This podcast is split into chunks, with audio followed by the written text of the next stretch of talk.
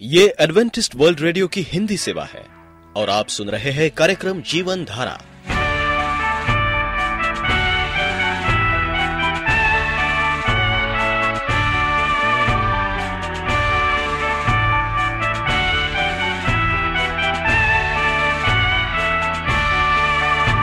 कार्यक्रम जीवन धारा सुनने वालों को मैं स्मिता और मैं अमित हमारा प्यार भरा नमस्कार।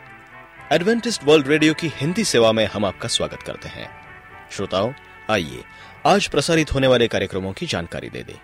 आज होगी पहले स्वास्थ्य चर्चा, इसके बाद एक गीत होगा और फिर कार्यक्रम के अंत में पवित्र बाइबल का संदेश। तो चलिए, स्वास्थ्य चर्चा सुनने से पहले सुनते हैं ये गीत।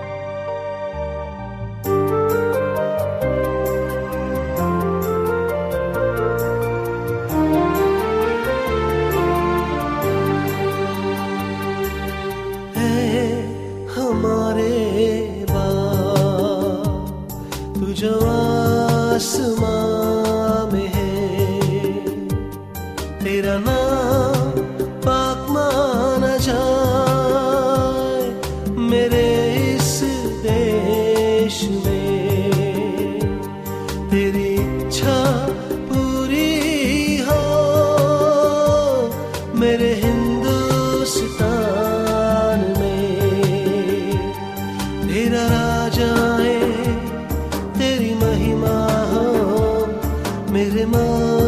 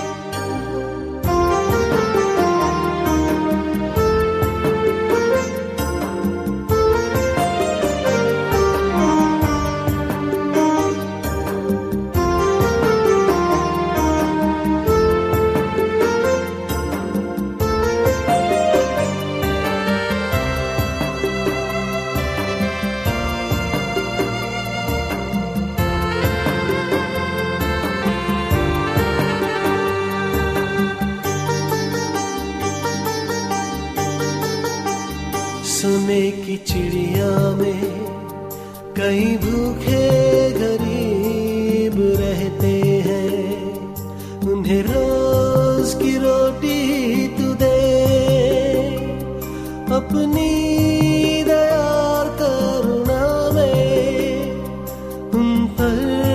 कृपा दृष्टि कर। गुनहगार है हम, हमारे अपराध क्षमा कर। अत्याचार, भ्रष्टाचार को क्षमा कर।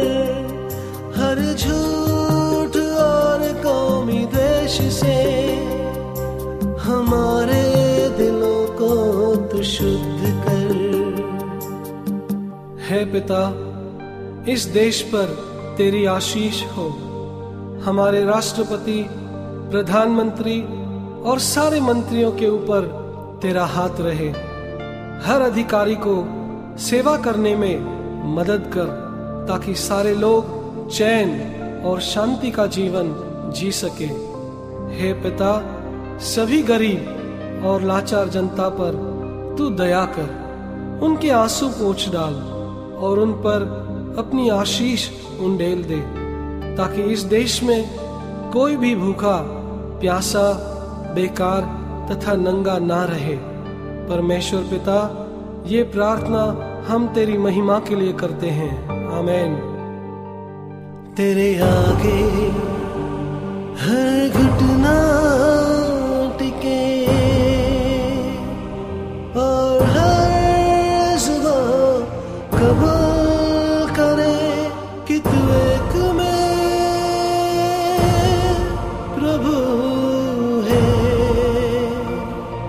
मसीहा है। इस देश का हाँ हमारे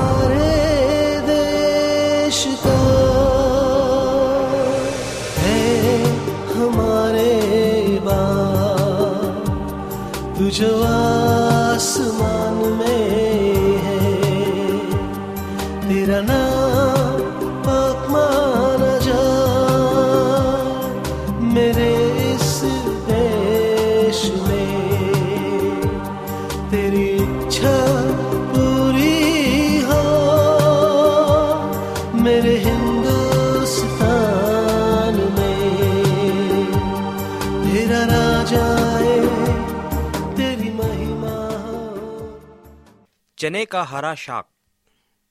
जाड़ों के मौसम में उपलब्ध चने का शाक काफ़ी लोकप्रिय होता है। लोग इसे कच्चा, उबालकर या फिर शाक बनाकर सेवन करते हैं। यह लहसुन की चटनी के साथ तो बहुत ही स्वादिष्ट लगता है। चने के शाक में एक विशेष प्रकार का नमक पाया जाता है, जो हृदय रोगियों के लिए बहुत ही फ़ायदेमंद होता है।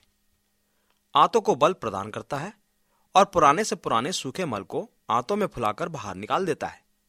और साथ ही साथ कब्ज को दूर करता?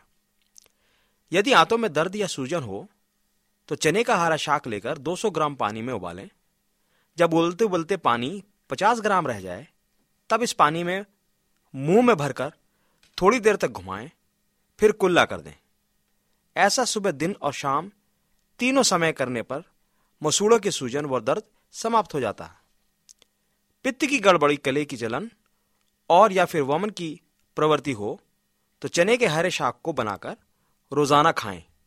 इससे पित्त की गड़बड़ी, गले की जलन और वमन की प्रवृत्ति खत्म होती है।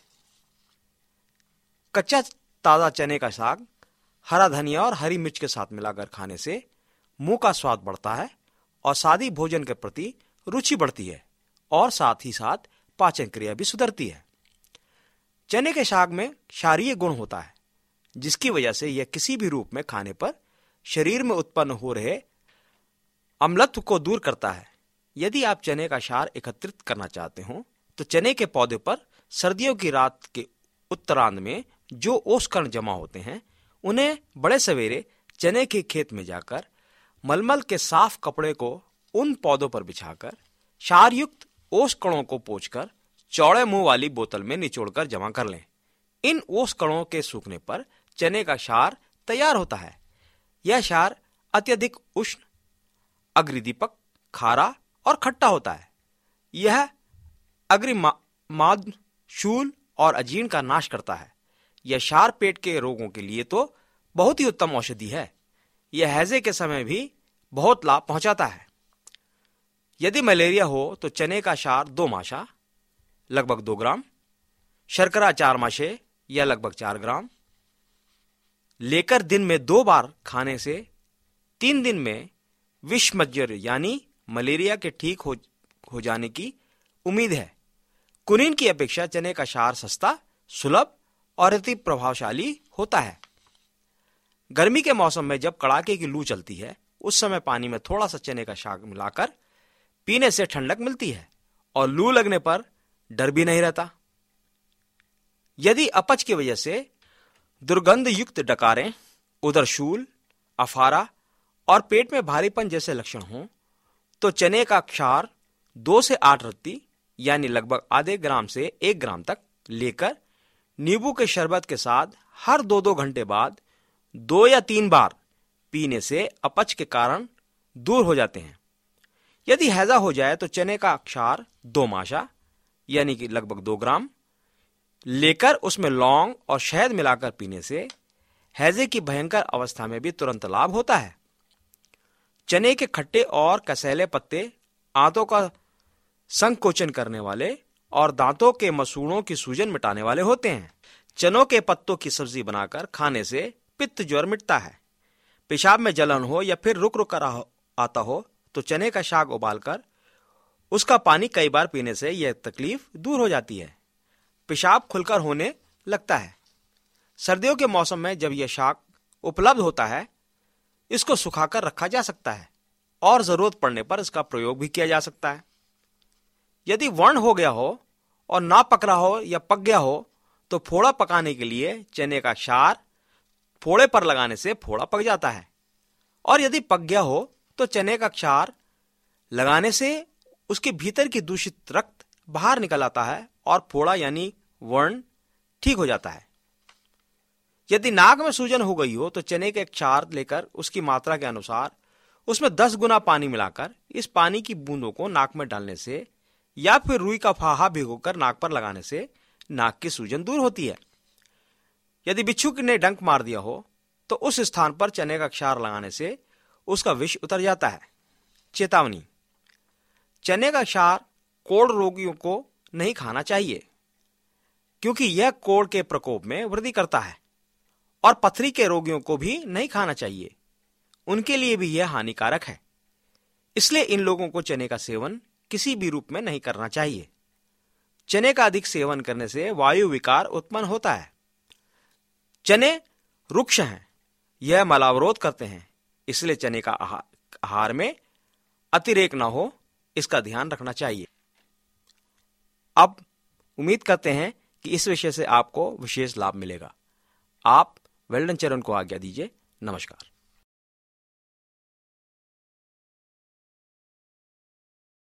आप एडवेंटिस्ट वर्ल्ड रेडियो का जीवन धारा कार्यक्रम सुन रहे हैं। यदि आप पत्राचार द्वारा यीशु के जीवन और उनकी शिक्षाओं पर या फिर स्वास्थ्य विषय पर अध्ययन करना चाहते हैं तो आप हमें इस पते पर लिख सकते हैं। हमारा पता है वॉइस ऑफ़ प्रोफेसी ग्यारह हेली रोड नई दिल्ली, एक एक शून्य शून्य शून्य एक, इंडिया। बाइबल हमारा मार्गदर्शक है। भाग दो। प्रिय रेडियो मित्रों, प्रभु मसीह के मधुर और सामर्थी नाम में आपको भाई मॉरिस माधो का नमस्कार। मित्रों, परमेश्वर का वचन पवित्र बाइबल है। पवित्र बाइबल परमेश्वर का दिया हुआ जीवित वचन है। और ये हमारे विश्वास की नींव है। हमारे मसीह जीवन में एक बहुत महत्वपूर्ण तत्व है। एक इतना महत्वपूर्ण, जो हमारे मसीही जीवन के अनुभव की गुणवत्ता को निश्चित करता है। वो है परमेश्वर का जीवित, ज़िंदा, जलाली, चमत्कारी जीवन देने वाला, मुर्दों को ज़िंदा करने वाला, चंगाई देने वाला परमेश्वर का जीवित वचन, बाइबल। हमारी परिपक्वता का स्वर जिसमें हम बढ़ते हैं और परमेश्वर की गहराइयों में पहुँचते हैं, ये इस बात के द्वारा निश्चित होते हैं कि हम उसके वचन को अपने जीवन में कितना स्थान देते हैं। क्या आप जानते हैं कि आप परमेश्वर के बनाए हुए व्यक्ति हैं? महिला है, पुरुष है, जवान है। परमेश्वर ने आपको बनाया है। परमेश्वर ने आपको नया जीवन दिया है। आइए, हम उस जीवन की तरफ़ चले और विश्वास करें कि परमेश्वर हमारे जीवन में काम करेगा। और वो करता है जितनों परमेश्वर पर विश्वास किया है और जिन्होंने बाइबल पर विश्वास किया है, परमेश्वर ने उन्हें नया जीवन जिया है। हम देखेंगे, चाहे हम विजय में चले अथवा ना चले, आशीष के परिणाम जिन्हें हम अनुभव करते हैं, परमेश्वर के वचन के द्वारा प्रभावित होते हैं। जिसे हम स्वीकार करने के योग्य और लगातार अपने प्रतिदिन के जीवन में लागू करते हैं। तो भी ऐसे संसार में जहाँ लोग देखी हुई वस्तु पर विश्वास करते हैं, बहुत से लोग एक पुरानी पुस्तक की विषय वस्तु पर अपना ध्यान देने को तैयार नहीं है। कोई क्यों इस प्राचीन व्यक्ति पुस्तक के भागों, शब्दों को दोहराने के साथ व्यतीत करे। जिसे कुछ लोग इसे सामाजिक, सांस्कृतिक, चरित्र रूप से देखते हैं। दुख की बात है कि विश्वासी में भी शांत मन की परंपरा को पूरा करने के अतिरिक्त बहुत लोग ऐसे नहीं पाए जाते जिन्हें परमेश्वर के लिखित वचन के प्रभाव की गहराई को समझ प्राप्त हो।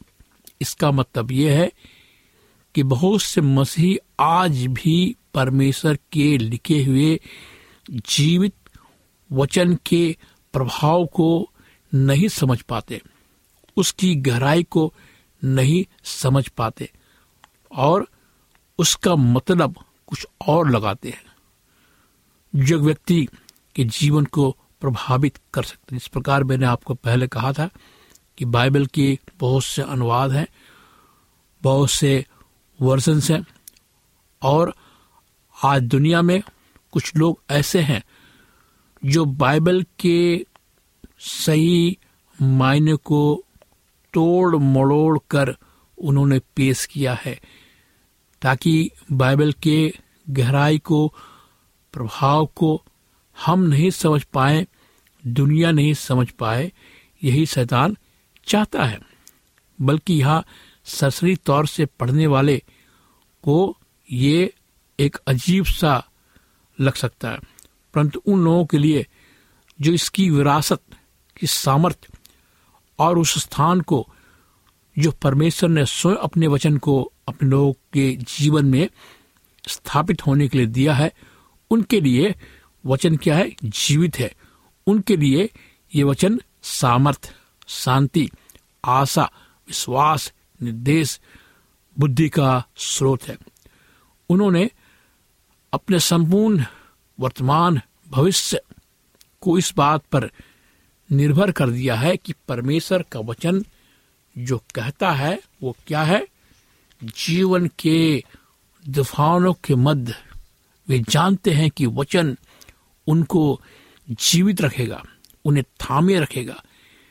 बीमारी के मध्य वे जानते हैं कि वचन चंगाई और छुटकारा लाएगा। चुनौतियों के, चुनौती और दबावों के मध्य विश्वास के साथ खड़े होते हैं कि उस बात पर जो वचन प्रतिज्ञा और एक दृढ़ एवं अटल समर्पण उत्पन्न किया है। हमारे हृदय की इच्छा यह है, आप में से प्रत्येक जिन तक हम ये कार्यक्रम को पहुँचा रहे हैं हमारी आशा है कि आप दूसरे को बताएँगे कि परमेश्वर का वचन जीवित है। पहला ग्रंथियो एक इक्कीस जो नए नियम में है। आइए देखते हैं ये वचन हमें क्या कहना चाहता है। इसे जरा ध्यान से सुने।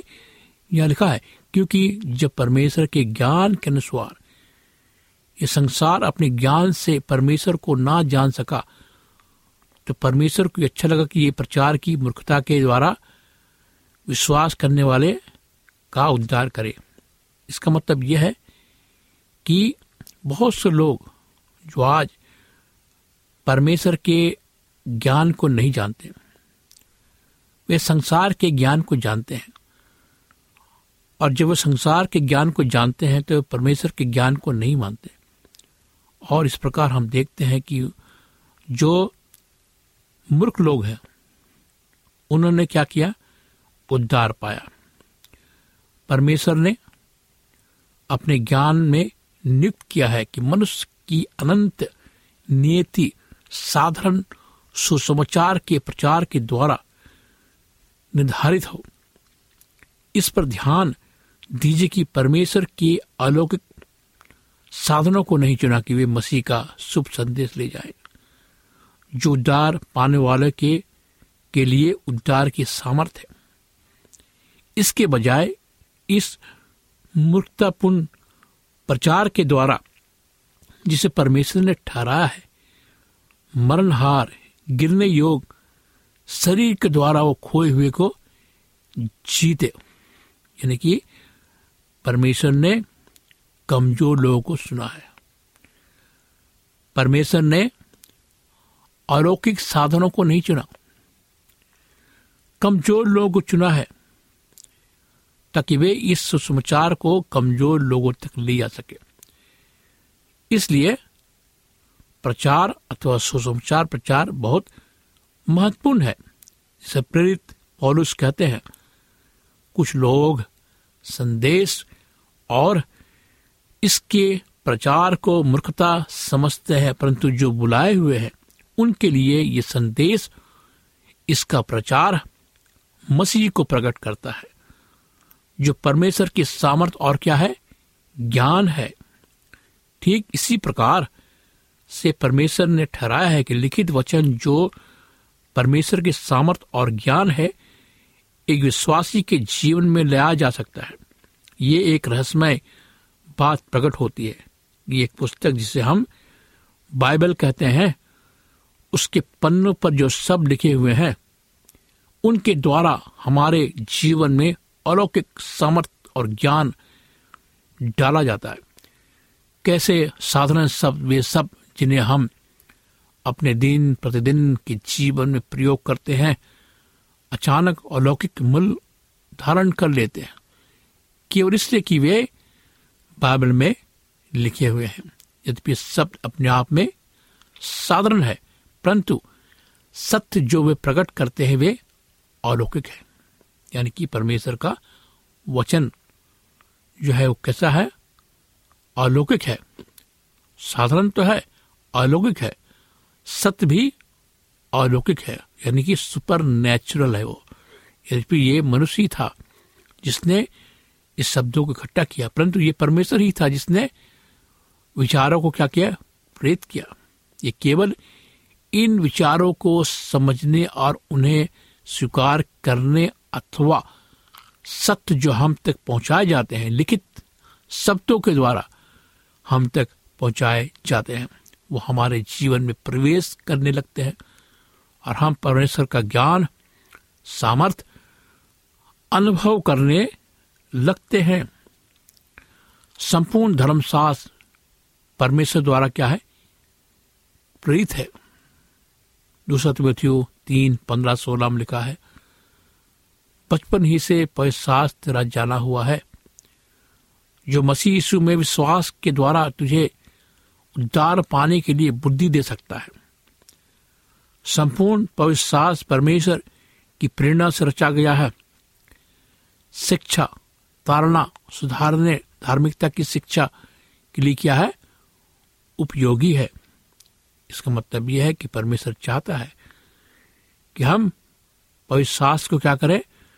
बचपन से जाने, बचपन से पढ़ें और मसीह पर विश्वास करें इसको पढ़कर, क्योंकि उद्धार पाने के लिए जिन जिन चीज़ों की ज़रूरत होती है, बाइबल हमें बताती है। बाइबल हमें बुद्धिमान बनाती है, हमें बुद्धि देती है। संपूर्ण पविश्वास परमेश्वर की प्रेरणा से रचा गया है। परमेश्वर की दासी मिसेल एलन कहती है, अगर हम बाइबल पढ़ें रोज तो क्या होगा?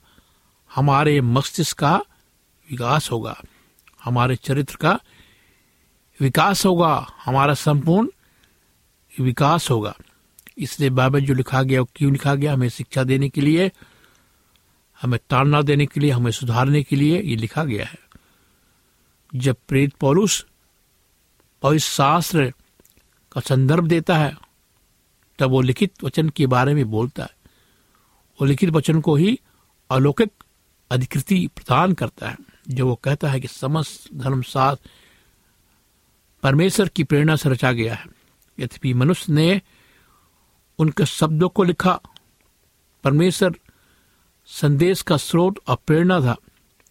प्रेरित पत्रस इसको थोड़ा भिन्न प्रकार से कहता है, पर पहले यह जान लो कि पवित्र शास्त्र की कोई बीस भस्वाणी मनुष्य की इच्छा से कभी नहीं हुई। परंतु लोग पवित्र आत्मा की प्रेरणा के द्वारा क्या हुआ? परमेश्वर की ओर से बोलते थे दूसरा पत्रस, एक दस इक्कीस। इसका मतलब क्या है? पवित्र शास्त्र की कोई भी भस्वाणी कोई भी शब्द, मनुष्य के इच्छा से, मनुष्य के प्रेरणा से कभी नहीं आई। कैसी आई?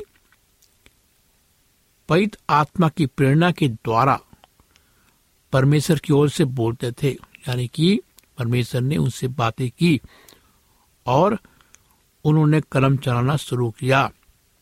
लेकिन उन्होंने मानवीय शब्दों का प्रयोग किया। मानवीय शब्द मतलब हमारे शब्द, साधारण शब्द का प्रयोग किया। जिस प्रकार एक प्रचारक जब अंग्रेज़ी में बोलता है, और जब दूसरा उसका अनुवाद करता है तो अपनी तरह से करता हुआ है। लेकिन भाषा एक होती है, उसका जो शब्द एक होता है, मायने एक होता है। सारा धर्मशास्त्र एक प्रकार से भैंसवाणी है, क्योंकि उनका जन्म परमेश्वर की आत्मा की प्रेरणा से हुआ। ये एक सार्वभौमिक सत्य है, जो लिखित वचन को अलौकिक मूल्यवान बनाता है। इस तथ्य में अपने हृदय की गहराई से विश्वास करने के द्वारा यह आपके परमेश्वर के वचन के प्रति क्या करेगा? एक बदलाव लाएगा। आप पूरी तरह से क्या होंगे? विश्वासी बनेंगे या विश्वास करने लगेंगे कि यह जीवित परमेश्वर का क्या है? वचन है। क्या विश्वास करते हैं कि बाइबल परमेश्वर का जीवित वचन है? हाँ मेरे मित्रों बाइबल परमेश्वर का जीवित वचन है। यह हमें उद्धार का मार्ग दिखाता है, क्योंकि आज लोग मुक्ति के तलाश में हैं। और ये मुक्ति कौन दे सकता? है केवल प्रभु मसीह। आइए हम प्रार्थना करें, जीवित परमेश्वर पिता, हम आज तेरे पास आते खुदावन अपने पापों को लेकर, हम धन्यवाद देना चाहते तेरे पवित्र वचन के लिए, तूने हम सबको दिया, ताकि हम उसे पढ़े, जाने, ज्ञान प्राप्त करे, समझी कि उद्धार का रास्ता तू ही है। सुनने वाले श्रोताओं के जीवन को हमारे तेरे हाथ में सौंपते प्रभु। अगर कोई बीमार है, उदास है तो उनके साथ हो उन्हें आशीष दे, चंगाई दे। उनके जीवन में तू आ, उन्हें विश्वासी बना। उनके जीवन को हम तेरे हाथ में सौंपते इस प्रार्थना को प्रभु यीशु मसीह के ज़िंदा जलाली नाम से मांगते हैं।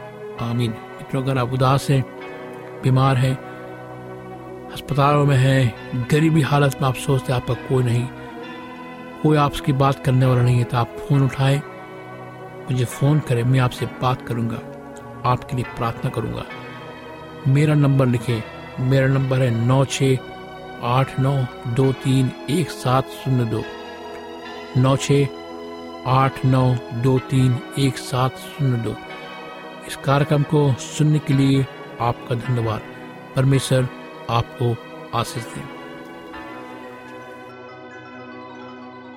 यदि आपका कोई प्रश्न या सुझाव हो तो हमें अवश्य लिखिए। हमें आपके पत्रों का इंतज़ार रहेगा। हमारा पता है। कार्यक्रम Jeevan Dhara Adventist world radio post box सत्रह पुणे चार एक एक शून्य शून्य एक महाराष्ट्र इंडिया। पता एक बार फिर नोट कर ले। कार्यक्रम Jeevan Dhara Adventist world radio post box सत्रह। पुणे चार एक एक शून्य शून्य एक महाराष्ट्र इंडिया। और अब हमारा समय यहीं पर समाप्त होता है। इसी समय इसी मीटर बैंड पर आपसे फिर भेंट होगी। तब तक के लिए मैं स्मिता और मैं अमित हमें आज्ञा दीजिए। प्रभु आपको आशीष दे।